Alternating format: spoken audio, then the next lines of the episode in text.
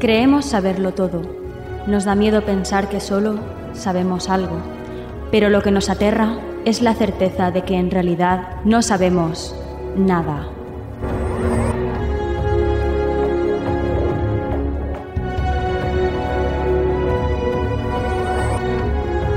Sígueme por los canales que atraviesan la oscuridad. Remaremos sin descanso. Iluminaremos juntos los caminos de la noche, abriéndonos paso por el canal del misterio.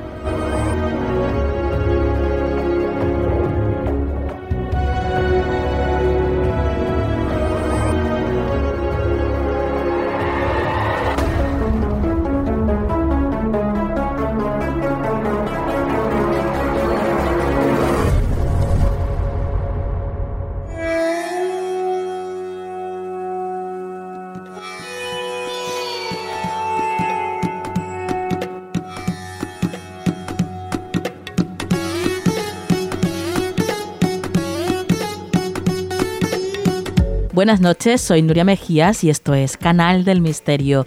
Ya estamos de nuevo aquí con vosotros, dispuestos a ofreceros lo mejor del misterio durante estos 60 minutos que tenemos por delante. Hoy os traemos un poquito de todo, como siempre. Eh, os traemos un libro interesantísimo, os traemos una nueva sección en el programa con un nuevo compañero, el Rosal Karim. Ya veréis qué interesante va a ser la sección titulada El Symbolum.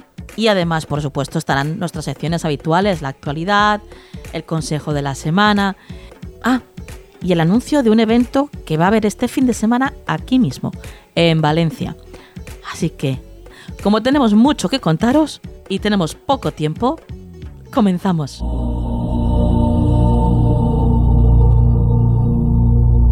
Búscanos en las redes sociales. Estamos en Twitter, Facebook, Google ⁇ Instagram y Tumblr. Somos Canal del Misterio.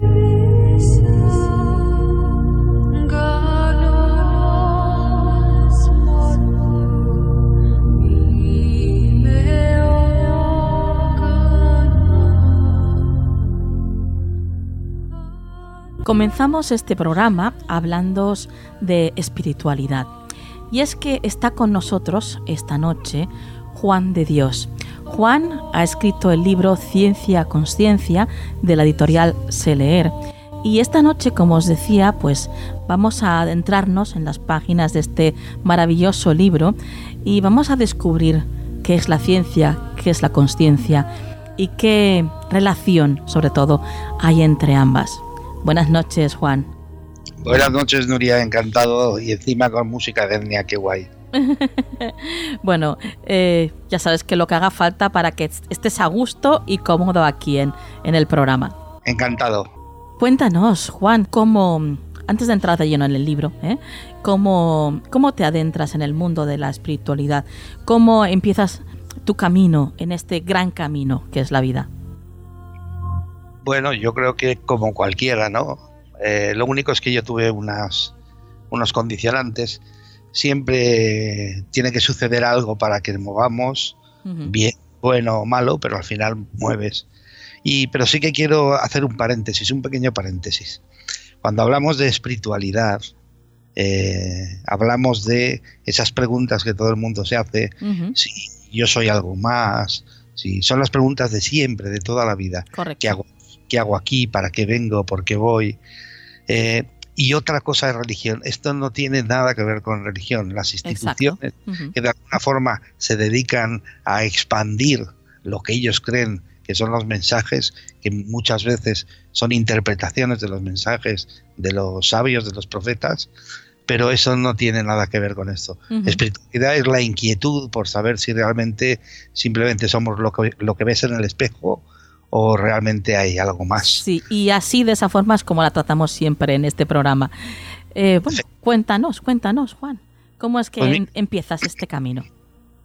Pues mira, este camino empieza, es curioso, eh, vives en una familia en la que estás muy arropado, muy con mucho cariño, mucho vamos, eh, en bandeja, ¿no? Y de alguna forma sales a la vida, por lo menos es mi vivencia, ¿eh?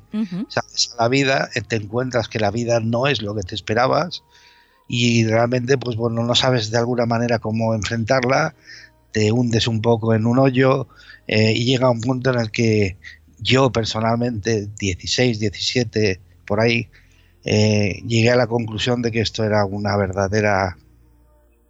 Me callo y, y que para eso pues mejor no estar aquí.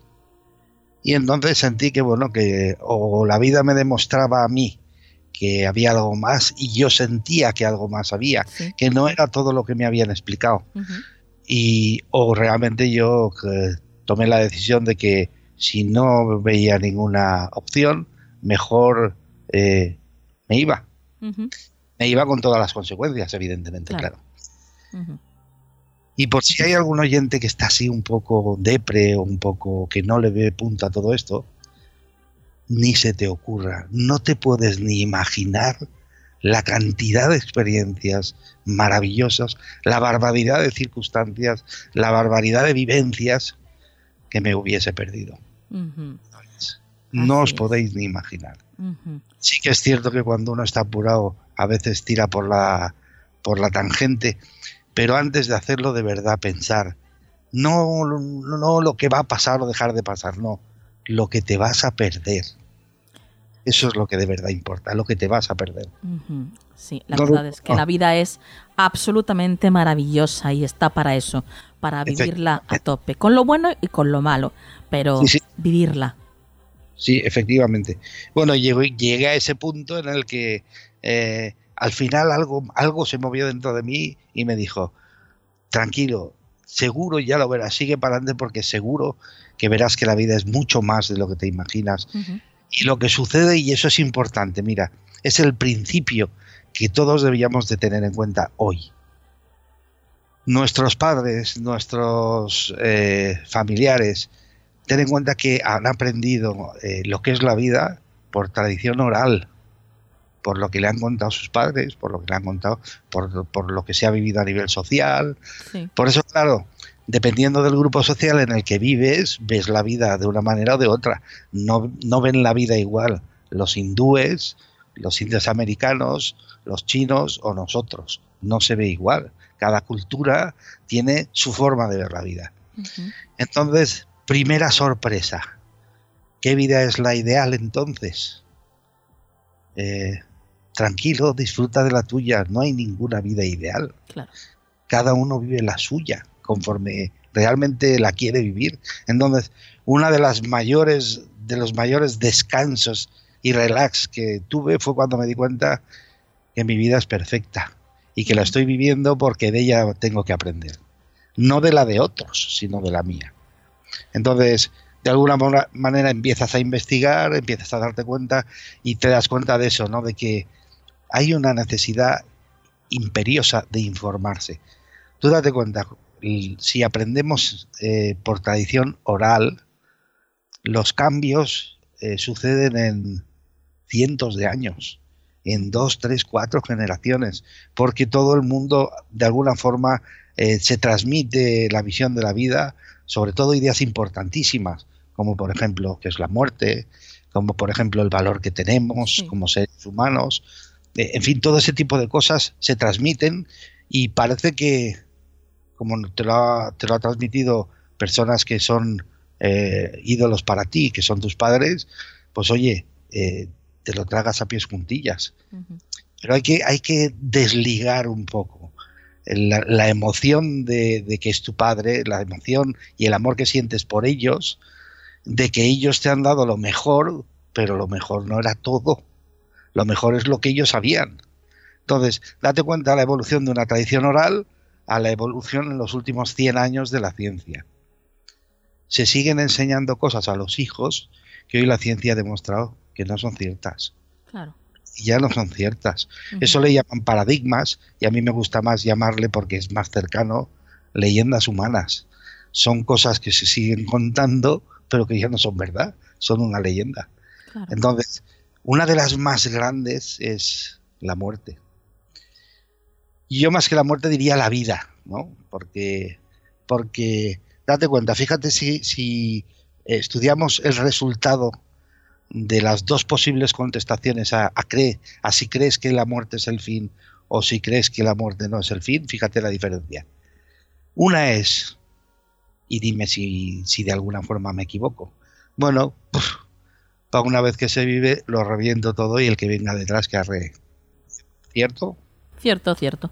O, oye, esto es un planeta de todos y luego vendremos, habrá reencarnaciones, igual nos toca venir de otra. Hay que cuidarlo, hay que mimarlo porque hay que dejárselo a nuestros hijos y quizá a lo mejor a mí cuando vuelva reencarnado. O sea, la, la visión de tener una respuesta o otra es completamente diferente. Entonces, eh, la idea de la muerte es, mira, la muerte ya hoy de verdad es algo que se nos pasó en la nevera y ya huele mal. Me explico. Hay miles de, experiencias. Hay, eh, en el año 2010 habían 25 millones de experiencias cercanas a la muerte. Eh, explico. Una experiencia cercana a la muerte es cuando un paciente en manos de un médico se muere. El médico certifica, no tiene respiración, no tiene pulso cardíaco, el, encefalograma cerebral es plano, luego está muerto. Pero mira por dónde resulta que luego vuelve. Y lo curioso de por qué esa, esa vuelta ha sido un tema de, estudio de la medicina actual eh, desde hace unos 20 o 30 años es porque lo extraño es que todos vengan contando lo mismo. Sí, lo mismo muy parecido, pero sí, vamos. El patrón es el mismo, o sea, salir del cuerpo, o sea, primero salir, ver todos alrededor, oír todo, verlo todo, experimentar, ver una luz, irse hacia la luz. En fin, es un procedimiento. Fíjate que la primera experiencia que se cuenta aparece en el libro de eh, Platón, La República, que es, habla de, es en el último capítulo, habla del mito de Er, y es un soldado que muere en el campo de batalla. Sus familiares van a buscarlo, donde lo encuentran, lo recogen, lo preparan, y cuando ya está encima de la pira funeraria para incinerar, pues se despierta. Y él cuenta a sus familiares qué es lo que ha vivido. ¿Sabes una cosa? Cuenta lo mismo, exactamente lo mismo que lo que se cuenta hoy. Hay experiencias realmente impresionantes, pero fíjate, te voy a decir, si ves estas tres experiencias que están por YouTube, hay, mucha información sobre eso. Una que es de eh, Pamela Reynolds, se llama Pam Reynolds, una cantante. Una experiencia cercana a la muerte de una persona que tuvo una, una embolia se le hinchó una vena en el cerebro con peligro de reventar y destrozarla toda.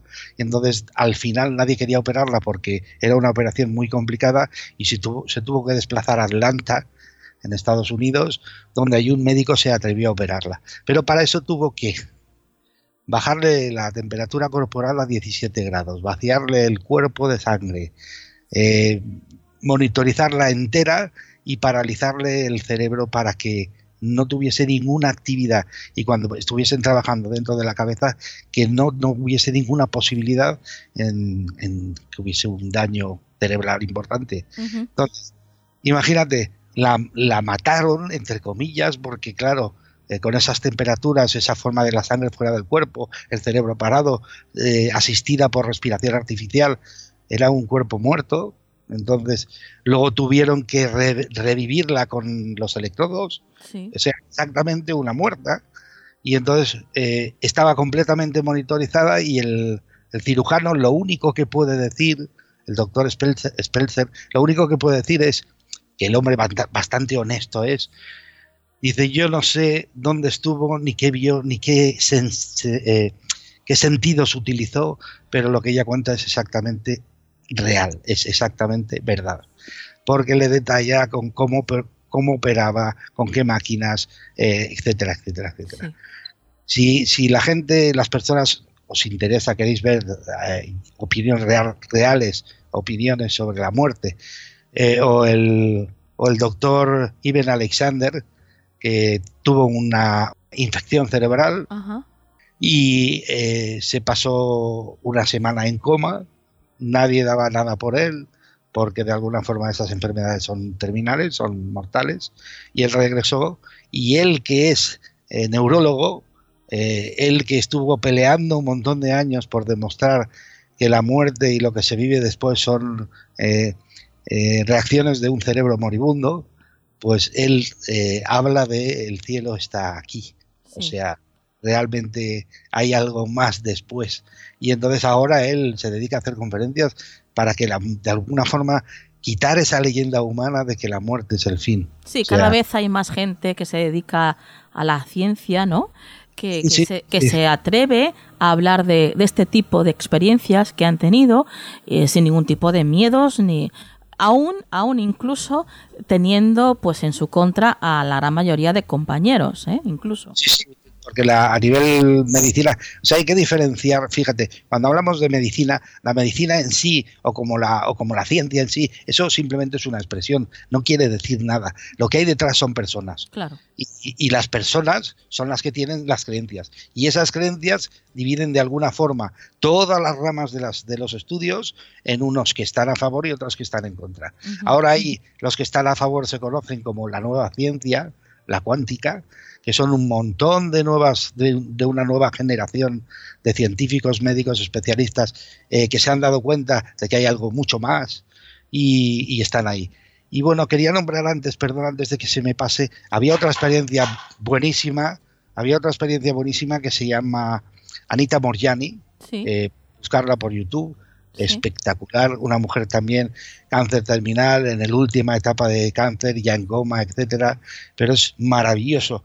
Y entonces eh, la experiencia de todos ellos, en, la que coinciden también los que se dedican a la terapia regresiva, como un, médico maravilloso que se llama Juan José López de Cartagena, que es el único que le dejan realizar este tipo de terapias dentro de la seguridad social por el resultado que obtiene. Entonces, todos ellos coinciden. Terapia regresiva es eh, ir, ir eh, ir preguntándole en un estado normal, sin la persona tiene que estar consciente, si no, no le vale. O sea, y eh, lo, que, lo, que, lo que utilizan es una, una capacidad que tiene el ser humano que se llama eh, expandir la conciencia. Sí. Y, y, muchos dirán, ¿y eso qué es? Pues mira, es muy sencillo.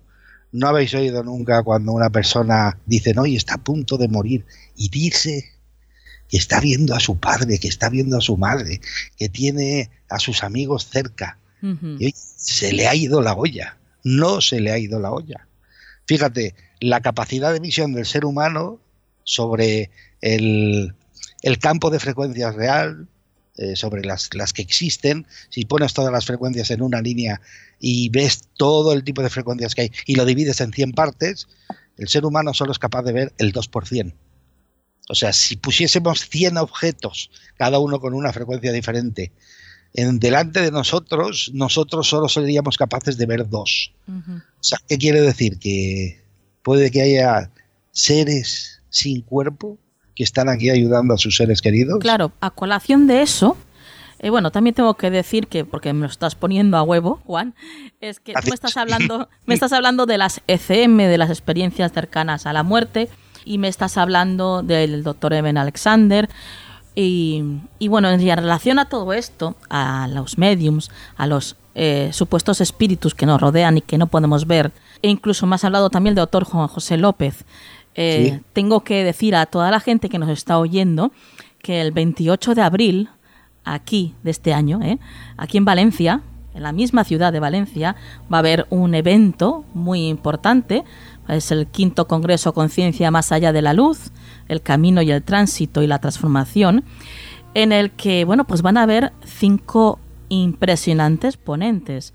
Va a estar con nosotros Raymond Moody, va a estar Marilyn Rosner, que yo sé que conoces muy bien, a Marilyn. Va a estar el doctor Juan José López, también va a estar eh, en el evento, Miguel Pedrero e incluso Miquel Irazalde. Bueno, quiero deciros que en este evento colabora Canal del Misterio y que desde luego dentro de muy poquito podréis escuchar a su organizadora aquí en Canal del Misterio dándos, bueno, pues con detalle ¿eh? toda la información sobre este maravilloso evento que va a haber aquí, como os digo, en Valencia el 28 de abril. Nadie se lo tiene que perder, ¿eh? Oyes, eh, de verdad os digo, yo los conozco a todos, son unas personas extraordinarias, pero profesionales impresionantes. O sea, fíjate, por ejemplo, Marilyn Rosner. Marilyn Rosner, que, la, que tú sabes que yo la conozco, pero solo te voy a contar una cosa. Ella es la primera que dice que su habilidad es algo que tenemos todos, que es la capacidad de expandir la conciencia a voluntad. ¿Qué es lo que sucede? Los seres humanos la expandimos, eh, la desarrollamos solo cuando tenemos un accidente, cuando estamos a punto de morir, que es cuando como te comentaba, eh, los enfermos empiezan a ver algo más de lo que hay. Y sí, realmente ven a los seres queridos que vienen a por ellos. Y realmente es cierto. Los videntes, los que tienen la capacidad como Marilyn de expandir la conciencia voluntad, lo dicen. Todo el mundo estamos rodeados de los seres queridos que quieren lo mejor, lo mejor para nosotros. Luego todas las otras paranoias son más, más que nada fílmicas, eh, son lo que le encanta a los directores para montar películas, pero lejos de la realidad, porque existe algo que es que llevamos todos marcado en el corazón como un sello que se llama libre albedrío. Somos intocables. Sí, yo te he escuchado explicar de una manera además muy muy concisa, muy concreta y muy bien explicado, la verdad. Lo voy a hacer como una pregunta. Sí. ¿Vale? ¿Ver es creer o creer es ver, Juan? Mira, aquí, como es algo tan importante, te voy a contestar con un experimento que hizo la ciencia. ¿Vale? Eh, había una. O sea, todo surgió por el tema de. Oye, ¿cómo puede ser que le digamos a dos personas que miren algo y no ven lo mismo? ¿qué es lo que está pasando aquí? Aquí algo, algo raro hay. Entonces, hicieron un experimento, la doctora Colsato, eh, en la Universidad de Leiden, en los Países Bajos, podéis buscar toda la información en Internet y cotejarla, pues hicieron un experimento. Y entonces eh, quisieron ver cómo funciona nuestra visión. ¿eh? Entonces se dieron cuenta que el ojo es una cámara, así tal cual, que capta lo que hay en el exterior. Entonces, pero además es un conversor de imágenes en eh, combinaciones neurobioquímicas. Entonces, e impulsos electromagnéticos y eléctricos. Entonces, eh, la cámara del ojo ve, pasa a través, lanza impulsos, pasa a través de todo el cerebro y se refleja en la parte de atrás, que es donde tenemos en el cerebro el órgano de la visión. Entonces, en teoría, en teoría, eh, lo que hay fuera es lo que se refleja en la parte de atrás. O sea, tú estás viendo realmente lo que hay. Hasta ahora, hasta hace unos 5 o 6 años. ¿Por qué? Porque empezaron a investigar seriamente y se dieron cuenta que sí, que el ojo es una cámara, que sí que lo ve todo. Fíjate, el ojo lo está viendo todo, todo lo que hay. Eh, y lo convierte en impulsos, pero cuando pasa a través del cerebro, eh, pasa por un tamiz, por un filtro. Sí. Que es el filtro del sistema consciente o inconsciente de creencias de la persona. Y yo te digo, eh, y luego lo que llega detrás es lo que ya se ha depurado. O sea, muchas veces lo que hay fuera dista mucho de lo que ves dentro. ¿Me explico? De lo que el cerebro. Y eso porque dices, oye, un defecto. No. Eso es una virtud que tiene el ser humano, la capacidad de autoprotegerse. Claro, ¿De qué te proteges? Pues de que te dé un infarto, si de repente, imagínate que estás sentada trabajando en tu ordenador y de repente se te abre la visión y ves lo que realmente hay, un montón de espíritus cerca de ti, eh, eh, ayudándote, inspirándote, bueno, te pega un infarto que te vas al otro mundo, pero corriendo. Entonces, ¿qué sucede? El cerebro se encarga de proteger. ¿Y cómo nos protege? Solo deja pasar lo que creemos. Y ahora te respondo la pregunta. Evidentemente, ver no es creer, sino creer es ver. Nadie va a poder ver nada que él no crea que realmente es cierto. ¿Me explico? Me encanta, sí, desde luego. Y, eso abre un campo enorme, enorme. ¿Por qué? Porque entonces, ¿para qué vas a discutir con alguien? Con alguien, cualquier discusión de ese estilo. Es que no vas a poder llegar a ningún lado. Porque él está viendo lo que realmente para él es cierto. ¿Cómo vas a discutir con él de que hay otra cosa diferente? Es que no la va a ver. Entonces eso es una discusión de besugos. O sea, tú disfruta de lo que ves y permite que los demás, con su libre albedrío, vean lo que quieran ver y ya está, y discusión acabada. ¿Por qué? porque en su cerebro solo va a permitirle ver lo que él cree y nada más. Bueno, Juan, lo vamos a tener que dejar aquí, pero desde luego, antes de, despedirte, decirle a todos los oyentes que, que, esto es una pequeñita muestra de todo lo que hablas en este libro. Hablas de las siete leyes universales del Kibalión, de la vida antes de la vida, del proyecto Magneto, de los mensajes del agua, de la función incluso del ADN, porque hablas incluso que el ADN podría ser una especie de antena. ¿eh? hablas de la precognición, de la premonición. Bueno, es un libro súper completo y que desde aquí, desde luego, recomendamos para que esté ahí en tu biblioteca del misterio. Ciencia Conciencia de Juan de Dios, editado por la editorial CLR. Juan, un placer tenerte aquí en el programa. Y antes de marcharte, ¿quieres dar algún dato de contacto, algún email, algo para por si alguna persona quiere ponerse en contacto contigo?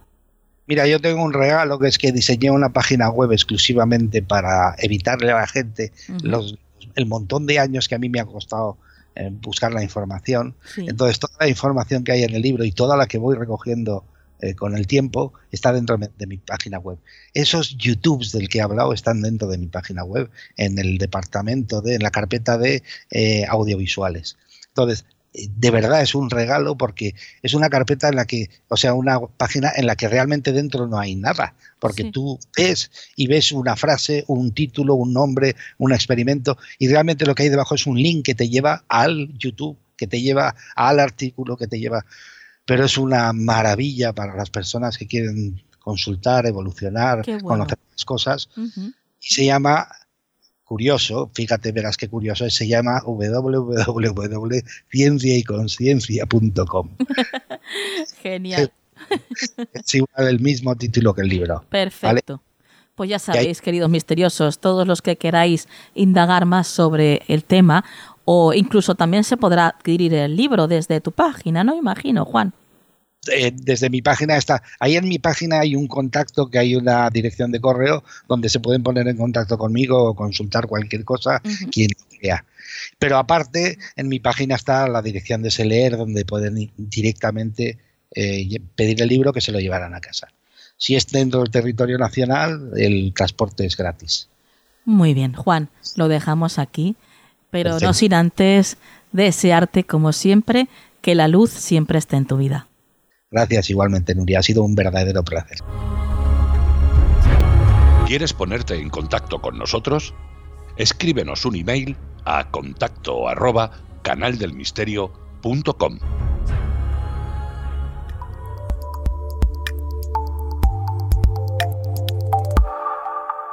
Actualidad en Canal del Misterio.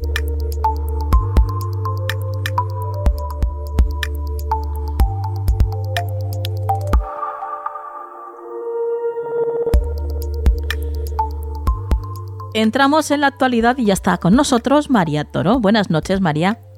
Buenas noches, Nuria. Comenzamos con la primera noticia que nos traes al programa esta noche y el titular es el siguiente. Una empresa japonesa alquila un androide tripulado de 9 metros para fiestas o eventos corporativos.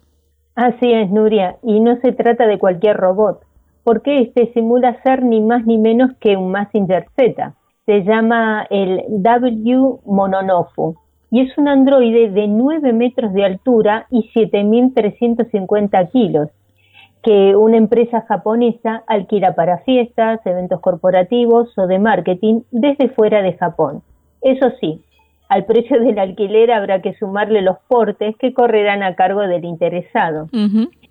Está recubierto con un armazón que recuerda la indumentaria samurai, fabricado en aluminio, acero y plástico y cuenta con un sistema hidráulico y neumático. Desde una cabina interna, el piloto puede controlar movimientos básicos como caminar, mover los brazos, las manos y el torso. Puede alcanzar los 0,6 kilómetros por hora y está equipado con un rifle de aire comprimido con una carga para ocho proyectiles. Esto da un poquito de miedo, la pues verdad. Desde luego. Eh, de su espalda se abre una compuerta por la que se descuelga automáticamente una cuerda para que el piloto pueda acceder a la cámara de control. y una vez dentro se dispone de cuatro pantallas que sirven para observar lo que Mononofu ve a través de su único ojo de color violeta. Y es que en Japón, Nuria, los niños no se conforman con que los padres contraten un mago o un payaso. Para que te des una idea de lo que hablo, la misma compañía también tiene en su stock robots para niños desde un T-Rex hasta un cíclope andante de 6 metros y con un precio de 20.000 euros. Madre mía, qué barbaridad. Vaya, vaya juguetes para niños y vaya compañía para su fiesta de cumpleaños. ¿Te acuerdas de la piñata? Un palo y una bolsa. Ahí va, te vendaban los ojos y, a dar. Madre mía, madre mía. Del palo pasamos a esto. Vaya, vaya. Bueno, vamos a la siguiente noticia que nos traes esta noche, María. China bate el récord de permanencia en una base lunar. Sí, Nuria, y es una base lunar pero simulada, llamada Yugong 1, que significa Palacio Lunar 1. En ella han pasado nada menos que 200 días dos hombres y dos mujeres, y estudiantes de biomedicina de la Universidad Aeronáutica y Astronáutica de Pekín superando el anterior récord de permanencia en una cabina de simulación también que estaba en manos de tres soviéticos que llegaron a los 180 días, pero en los años 70. La cabina de simulación tiene 160 metros cuadrados. Allí los desechos humanos se trataron a través de la biofermentación, asimismo plantas y verduras experimentales fueron cultivadas gracias a productos derivados de desechos alimenticios y domésticos. El creador de la cabina declaró que la experiencia sometió al organismo y la capacidad mental de los voluntarios a una ruda prueba, sobre todo a causa de tres apagones y de otros imprevistos, que ayudaron a estudiar los límites de las habilidades humanas para vivir en un espacio cerrado, y que a pesar de todo, los voluntarios superaron el reto. China tiene estas instalaciones para desarrollar futuros hábitats en el espacio, con el objetivo de enviar a la Luna en la próxima década a sus astronautas o taikonautas, como los llaman allí, y, para lograr enviarlos eh, justamente a la Luna, están invirtiendo importantes cantidades de dinero en un programa espacial dirigido por los militares que pretende situar al país al mismo nivel de Estados Unidos y Europa. Uno de los objetivos es asentar una base permanente en la Luna a partir de 2022. Por el momento, la mayoría de los logros han emulado a lo logrado por otras potencias hace décadas, pero hay que tener en cuenta que China recién comienza. Rusia y Estados Unidos, en tanto, también han llevado a cabo experimentos similares para simular las condiciones de vida de una estancia o de un viaje de larga duración al espacio. Habrá que esperar para ver quién de todos logra primero conseguir su base permanente en la Luna. Vaya, vaya. Espero que la cuiden y respeten mejor que a nuestro planeta Tierra. Sí, sí, sí. Eh, desde luego, desde luego, ya, ya podrían haber aprendido algo de lo que se ha hecho aquí en la Tierra, ¿no? De cómo hemos maltratado a, este hogar que tenemos. Bueno, María, lo dejamos aquí y danos tu dato de contacto. Sí, os dejo mi Twitter que es arroba María Toro Diana. Pues compañera, hasta la próxima. Hasta la próxima, Nuria.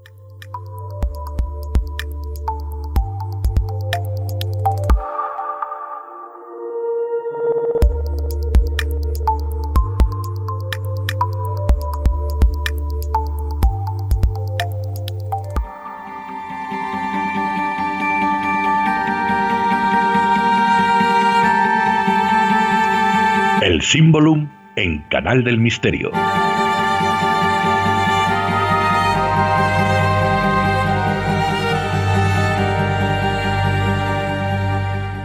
Esta noche, como acabáis de escuchar, estrenamos nueva sección en el programa.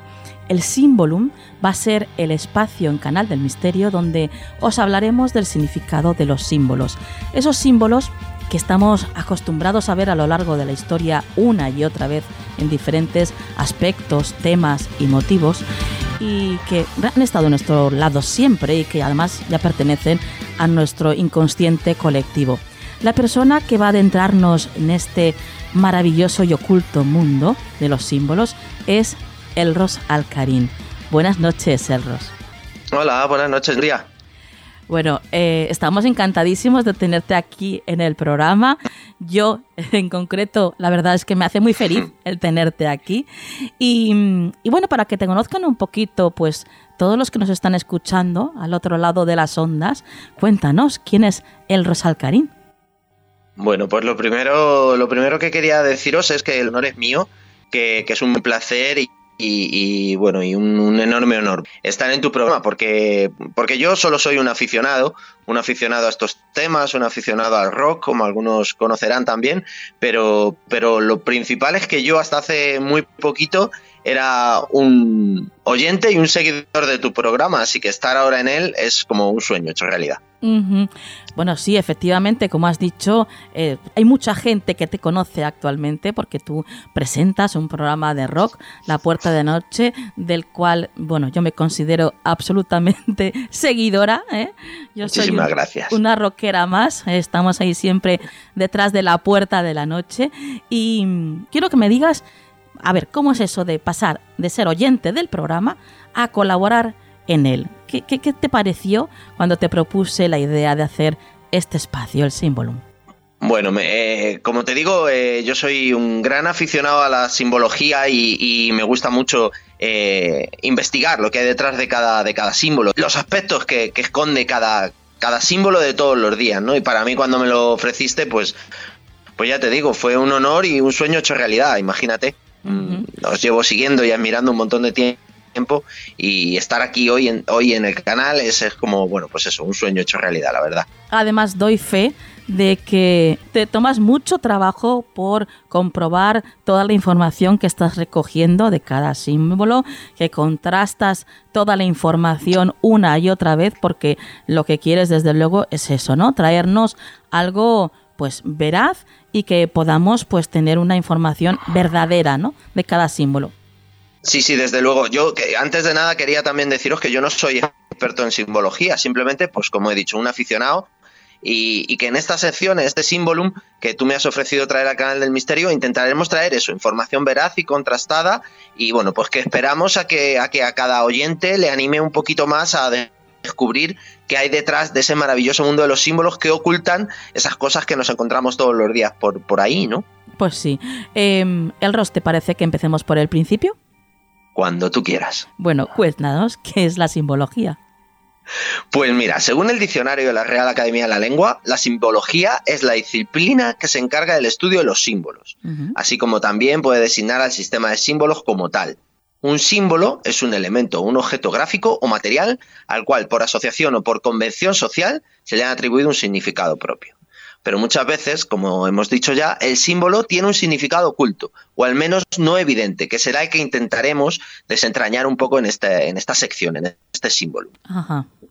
Em, yo sé que has querido empezar con un símbolo pues muy especial para ti, Elros, en concreto porque es el logotipo de la Puerta de la Noche de tu programa de radio. Comenzamos con la llave, ¿no?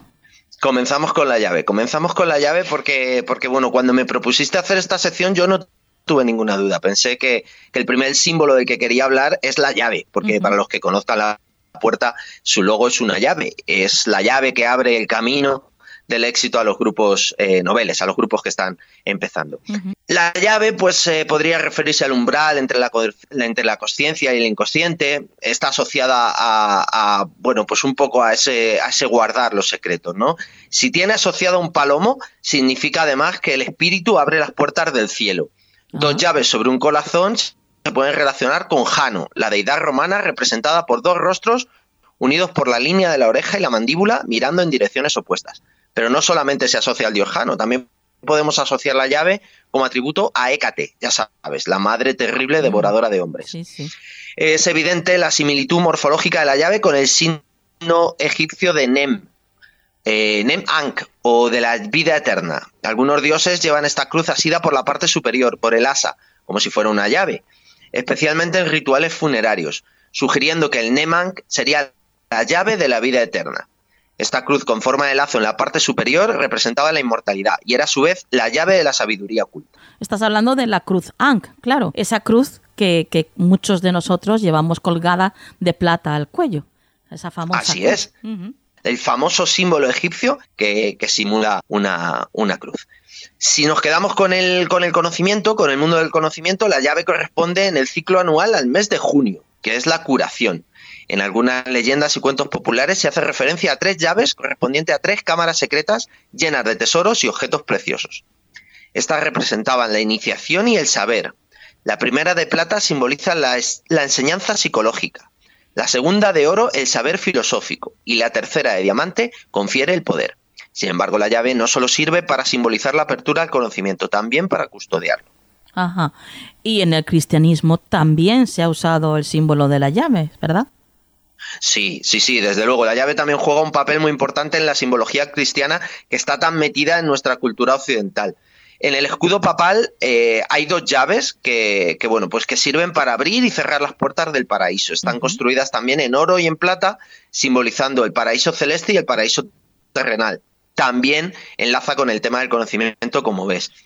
No podemos dejar de lado tampoco en este símbolum el mundo onírico, el mundo de los sueños, en el que se puede interpretar la llave como liberación o represión eh, en todos los planos existenciales. Abrir una puerta usando una llave puede sugerir una nueva situación, buena o mala, dependiendo del contexto del sueño. Un gran manojo de llaves puede simbolizar la adquisición de bienes o conocimientos. Tener dificultades al girarla puede ser obstáculos a los que nos enfrentamos y para conseguir nuestros objetivos. O así también la llave, si está rota o perdida dentro de nuestros sueños, puede significar lo mismo. Y para acabar, no quiero dejar de reflejar un mundo que a mí me fascina, que es un mundo que, me interesa muchísimo, que es el mundo del tatuaje, que también está lleno de simbolismos, como sabéis. En él nuestra querida llave puede representar que todos tenemos algo guardado, que tiene un valor especial, un recuerdo, un nombre propio, una fecha. La llave también representa el poder de empezar o terminar un capítulo de nuestra vida. Algunas personas, tras haber tomado una decisión importante, se decantan por los tatuajes de llaves para no olvidar su recorrido. Otro de sus significados puede ser la fidelidad. Muchas parejas juegan con la llave, las cerraduras y los candados para expresar lo que sienten. Mientras uno se tatúa la cerradura, el otro se queda con la llave en lo que se conoce como un tatuaje espejo. Oh, qué bonito. Me gusta, me gusta mucho esta idea, ¿eh? Muy romántica. bueno, ya sabéis, todos los que me conocéis ya sabéis que yo soy muy romántica y a mí estas cosas es que me pueden. bueno, la verdad es que es impresionante, Elros, lo que hemos aprendido hoy gracias a ti, de un símbolo además, pues que estamos tan acostumbrados a ver y que sin embargo, como acabamos de comprobar, pues desconocemos todo lo que se oculta tras él, ¿no? Muy bien, muy bien, compañero. La verdad es que me ha encantado, ¿eh? Me ha encantado todo lo que nos has enseñado esta noche. Eh, ¿Tú qué tal? ¿Qué tal la experiencia? Bueno, pues eh, yo creo que no he temblado más en mi vida. Eh, soy un manojo de nervios, pero bueno, eh, espero que, semana tras semana y vayamos desgranando símbolo a símbolo, esto vaya más fluido y mucho mejor. bueno, ya te digo que ha estado muy bien, compañero. Antes de irte, antes de irte y para continuar el programa, danos pues un dato de contacto para todos aquellos que quieran seguirte. Bueno, pues eh, personalmente podéis seguirme en Facebook, soy El Rosalcarín y, y ahí me encontraréis un poco relacionado con, todo el tema del rock y de la puerta de la noche. Así que para cualquier cosa que, os pueda ayudar o que os pueda contestar, si tenéis alguna pregunta sobre Symbolum, ahí estaremos. Perfecto. Compañero, hasta la próxima. Hasta la próxima. Muchas gracias, Nuria.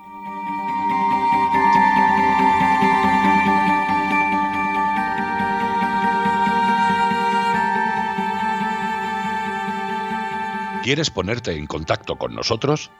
Escríbenos un email a contacto arroba.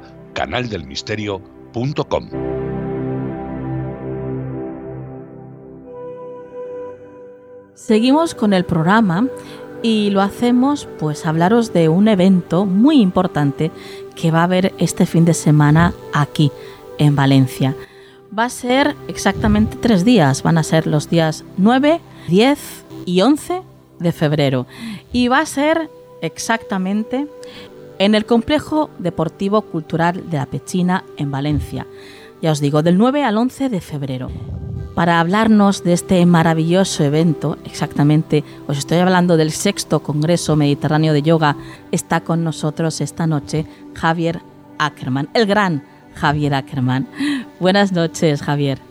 Muy buenas noches, Nuria. Un placer de nuevo, como sabes, estar aquí en, vuestro programa.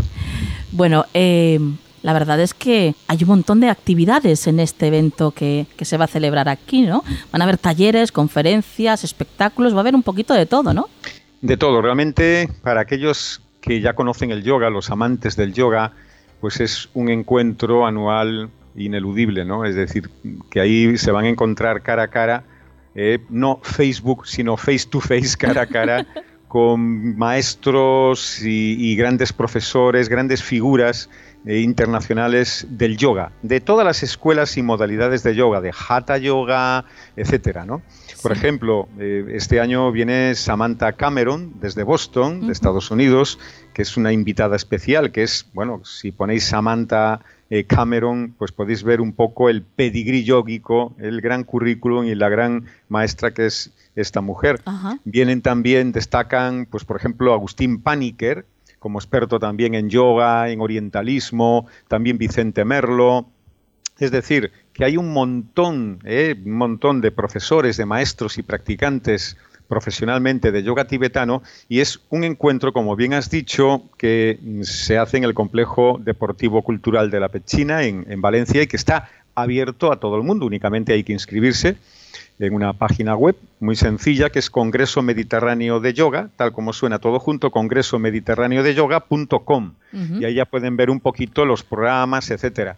Y además en este caso, como bien sabes, Nuria, pues yo tengo realmente el gran honor y, hay de decir el gran agradecimiento de que me hayan llamado para poder eh, dar una conferencia en este congreso e impartir también un taller práctico de yoga tibetano, que como sabes es mi especialidad. Sí, eh, ahí iba yo. Cuéntanos qué diferencia tiene este yoga del resto. Bueno, a mí no me gusta establecer diferencias, aunque las hay eh, de forma, pero no de fondo. Es decir, podemos decir que las señales del camino y las formas de llegar a ese camino común, ¿no? De esa unidad, de esa de esa liberación, ¿eh? tanto en lo físico, comenzando primero por lo físico, por lo psíquico, lo emocional. Luego algunos sí querrán buscar un encuentro espiritual, pero bueno, cada uno, el yoga le puede dar lo que busque, siempre y cuando lo busque honestamente. Pues la diferencia entraña en que el yoga tibetano primero es su origen. El yoga tibetano tiene su origen en Tíbet de ahí la, denominación, y de hecho eh, nace en tiempos mm, casi pretérritos, es decir, estamos hablando que eh, algunos historiadores y orientalistas eh, lo basan prácticamente en los orígenes de los tiempos. E incluso algunos dicen que más antiguo que el propio Hatha Yoga, que el yoga indio tradicional, hindú tradicional. las diferencias, bueno, tiene un enfoque por un lado muy chamánico, porque es anterior al budismo tibetano del siglo VIII, es muy anterior. Estamos hablando de una tradición que existía en Tíbet antes de la llegada de Padmasambhava, del gran maestro budista indio, que es el que introdujo el budismo en Tíbet, y que existía una tradición muy chamánica, muy ligada así, animismo, a la tierra, etcétera, que es la tradición Bon. Pues ya existía y además entronca también con la medicina tibetana, y de alguna forma entre ambos, esta tradición Bon, luego la, tradición primaria budista y luego la medicina tibetana, conjugan este camino de yoga tibetano que está enfocado en tres grados, digamos, el, inicial sería en el cuerpo, pues para adiestrar el cuerpo, resistir mejor aquellas bajísimas temperaturas eh, de estas altas cumbres, para los monjes, los practicantes, etcétera, y luego tiene también un enfoque muy simbólico de transformación en lo emocional y también en lo espiritual. Eh, concretamente, tu taller práctico eh, será el sábado de cinco y media a seis y media de la tarde, ¿verdad? Efectivamente, por la mañana previamente el sábado, el sábado día 10 de febrero, de doce y media a una y media, impartiré una conferencia que va a versar sobre, lógicamente, la historia y el presente del yoga tibetano, para conocer un poco las bases de lo que hoy estamos hablando así un poco a vuela pluma. Y por la tarde, de 17.30 a 18.30 impartiré un taller práctico, una clase práctica de yoga tibetano adaptada a todos los niveles, donde voy a intentar pues dar un par de series, dos o tres respiraciones que puedan un poquito saborear, será como un aperitivo de lo que es este maravilloso para mí eh, campo y camino que es el yoga tibetano. Bueno, desde luego yo de vosotros no me lo perdería, queridos oyentes. Eh, Javier, la página que nos has dicho antes, donde está toda la información referente a este maravilloso evento, es... Con todo junto, Congreso Mediterráneo de Yoga.com, es decir, Congreso Mediterráneo de Yoga, todo junto, punto y ahí pueden ver pues los otros grandísimos ponentes. También va Maite Criado, gran amiga mía y también fue profesora mía, en este caso de Hatha Yoga, de la Escuela Internacional de Yoga de Madrid. Y bueno, y, en caso aquellos que quieran conocer el yoga tibetano, pues yo iré como representante, como maestro, y he de decir humildemente, pero también con gratitud por mis maestros que así me nombraron, que fui el primer maestro Vajra, que es la más alta, digamos, eh, grado que se alcanza en el yoga tibetano, que fui eh, ordenado y que fui confirmado eh, el primer español en esta modalidad. Bueno, todos sabemos a estas alturas, Javier, que tú eres muy grande. Eres un gran maestro. mi, estatura, mi estatura, la mínima, ¿sabes? estatura. Los hombres, siempre decimos, hay un dicho en Tibet que me gusta mucho, dice, nos miramos a los ojos y a partir de ahí la altura o, lo más bajo o lo más alto no, no incluye. Es decir, si nos miramos a los ojos, si nos hablamos con el corazón, nadie está ni por encima ni por debajo. Estamos todos en nuestras diversidades, pero todos en la misma línea. Qué bonito. Y cuánta verdad. Bueno, Javier, lo dejamos aquí y bueno, este fin de semana nos vemos. Pues será un placer y ya sabes, allí estaremos y si quieres, bueno, y a ti especialmente, te lo decía antes, ya sabes que estás invitada a venir también si quieres a una clase práctica. Gracias. Probablemente me veas ahí. pues estaré encantado, encantado de verdad. Bueno, un beso. Un beso muy fuerte. Como decimos en yoga tibetano, Tashi Delek. Tashi Delek. Tashi Delek es el equivalente a Namaste. Ah. Una cosa más que aprendemos. Muy bien. Buenas noches, Javier. Buenas noches, Nuria.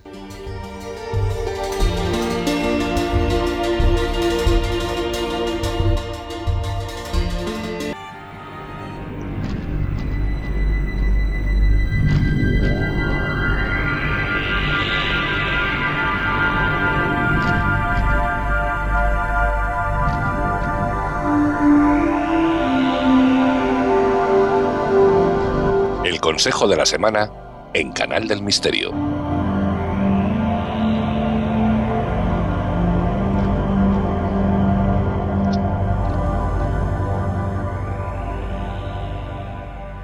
Pues ya estamos con Juan Perdomo.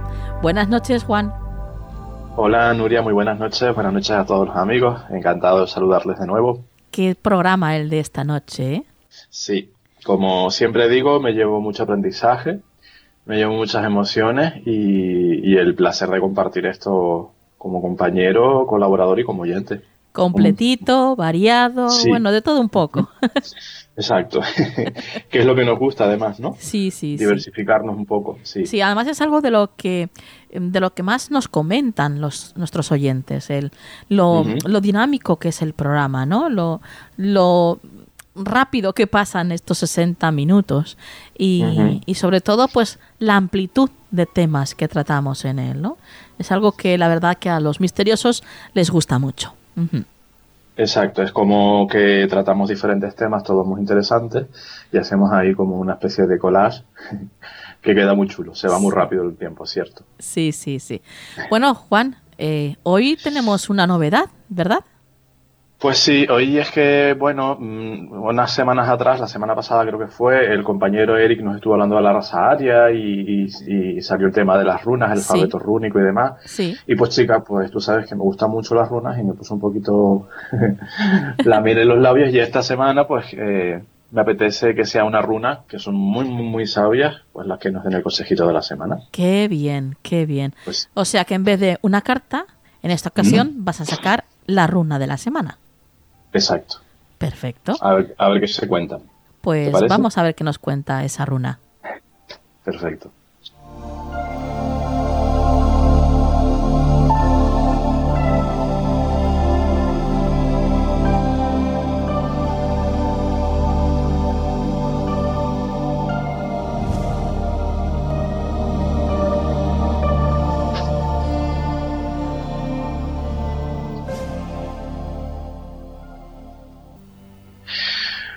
Vale, Nuria. Pues, eh, Nuria, amigos, esta semana el consejo nos viene en forma de runa Osalas.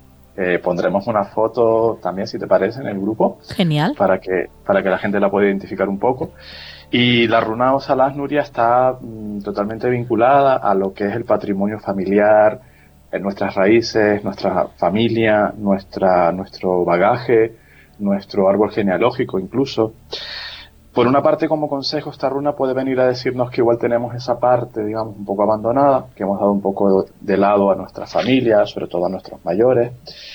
También nos puede decir que corremos riesgo de ciertas pérdidas si no cuidamos esos valores que nos han inculcado, digamos, ¿no? Como que tenemos que eh, cuidarnos mucho de aquellos valores que nos, con los que nos educaron, siempre y cuando sean los nuestros también, no se trata de una imposición, ¿no? claro. Pero sí que, pero sí que aquellos valores que nos han inculcado, que a lo mejor en estos tiempos en que vivimos todos un poquito más acelerados y un poquito más desconectados, aunque parece que estemos muy conectados, no es tanto así, pues recuperar un poco ese aire, ¿no? Echar un poco la vista atrás y valorar, como digo, aquello que nos, que nos eh, inculcaron nuestros, nuestros mayores, nos enseñaron. Y a veces esta runa también te viene a decir, te estás mirando mucho el ombligo. O sea, estás mirando solamente lo que es más inmediato a ti. Eh, por ejemplo, tu tierra, tu casa, eh, mirando quizás solamente a lo que es tu entorno más inmediato, como digo, y puede que te estén diciendo, ábrete un poco, ¿vale? Porque tenemos que interactuar, está muy bien, pues eso, ser, ser conscientes de las raíces que tenemos, pero también tenemos que interactuar con los demás y tenemos que progresar nosotros mismos por nosotros mismos. Y mira, en referencia justamente a eso, planteémonos esta semana, Nuria, qué estamos haciendo nosotros para mejorar nuestra estirpe, qué estamos haciendo para mejorar aquello que nos han eh, dado nuestros mayores, como digo, ¿no? Incluso como, como raza humana que somos, ¿no? ¿Qué estamos haciendo con nuestro planeta, con nuestra vida? ¿Qué, qué, qué legado le estamos dejando a las generaciones que van a venir? ¿Y qué podemos cambiar para que ese legado sea mejor. O sea que es una runa interesante, potente y en la que hay que trabajar un poquito esta semana. Muy bien, muy bien. Pues como siempre haremos caso de tu consejo para la semana que viene, Juan. Ya sabes que eso es así. Te hacemos mucho caso a ti, a tus runas, a tus cartas, todo lo que venga de ti. Desde luego sabemos que es, eh, bueno, pues de, de buena materia prima. ¿eh? Seguro que sí, y con mucho amor, eso seguro. Por supuesto. Eso sobre todo. Juan, tus datos de contacto. Claro que sí, Nuria. Pues para cualquier comentario, queja, sugerencia, consulta, lo que se les eh, ofrezca, eh, tenemos un correo electrónico que es farotarot.gmail.com. Tenemos el teléfono de siempre que es el 605-337291 y tanto en Skype como en las redes sociales pues nos pueden encontrar como Farotarot. Perfecto. Muy bien, pues compañero, hasta la semana que viene. Un beso grande, Nuria, hasta la próxima semana.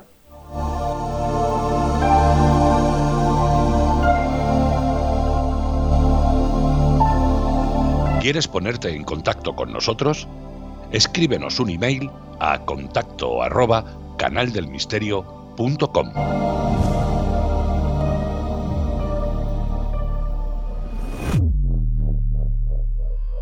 Bueno, pues hasta aquí el programa de esta noche. Espero que lo hayáis disfrutado tanto como nosotros.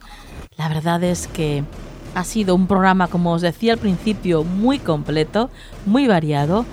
Y, no quiero irme sin antes recordaros el evento ¿eh? de este fin de semana aquí en Valencia. Si os gusta el yoga, ya sabéis, tenéis que ir a la página web congreso mediterráneo de yoga.com y ahí tenéis toda la información para poder acudir a este evento y, todo muy detallado.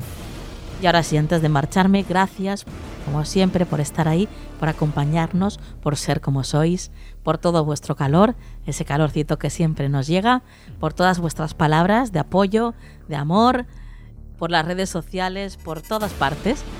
Y por darle también ahí a, a nuestras recomendaciones en la página web, en la página de canaldelmisterio.com, que eso también nos ayuda.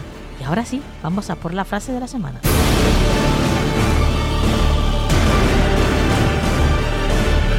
No busques en la espiritualidad un instrumento para imponer a nadie, sino un gran motivo para aceptar y respetar a todos. Que la luz esté siempre en vuestras vidas. Hasta la semana que viene.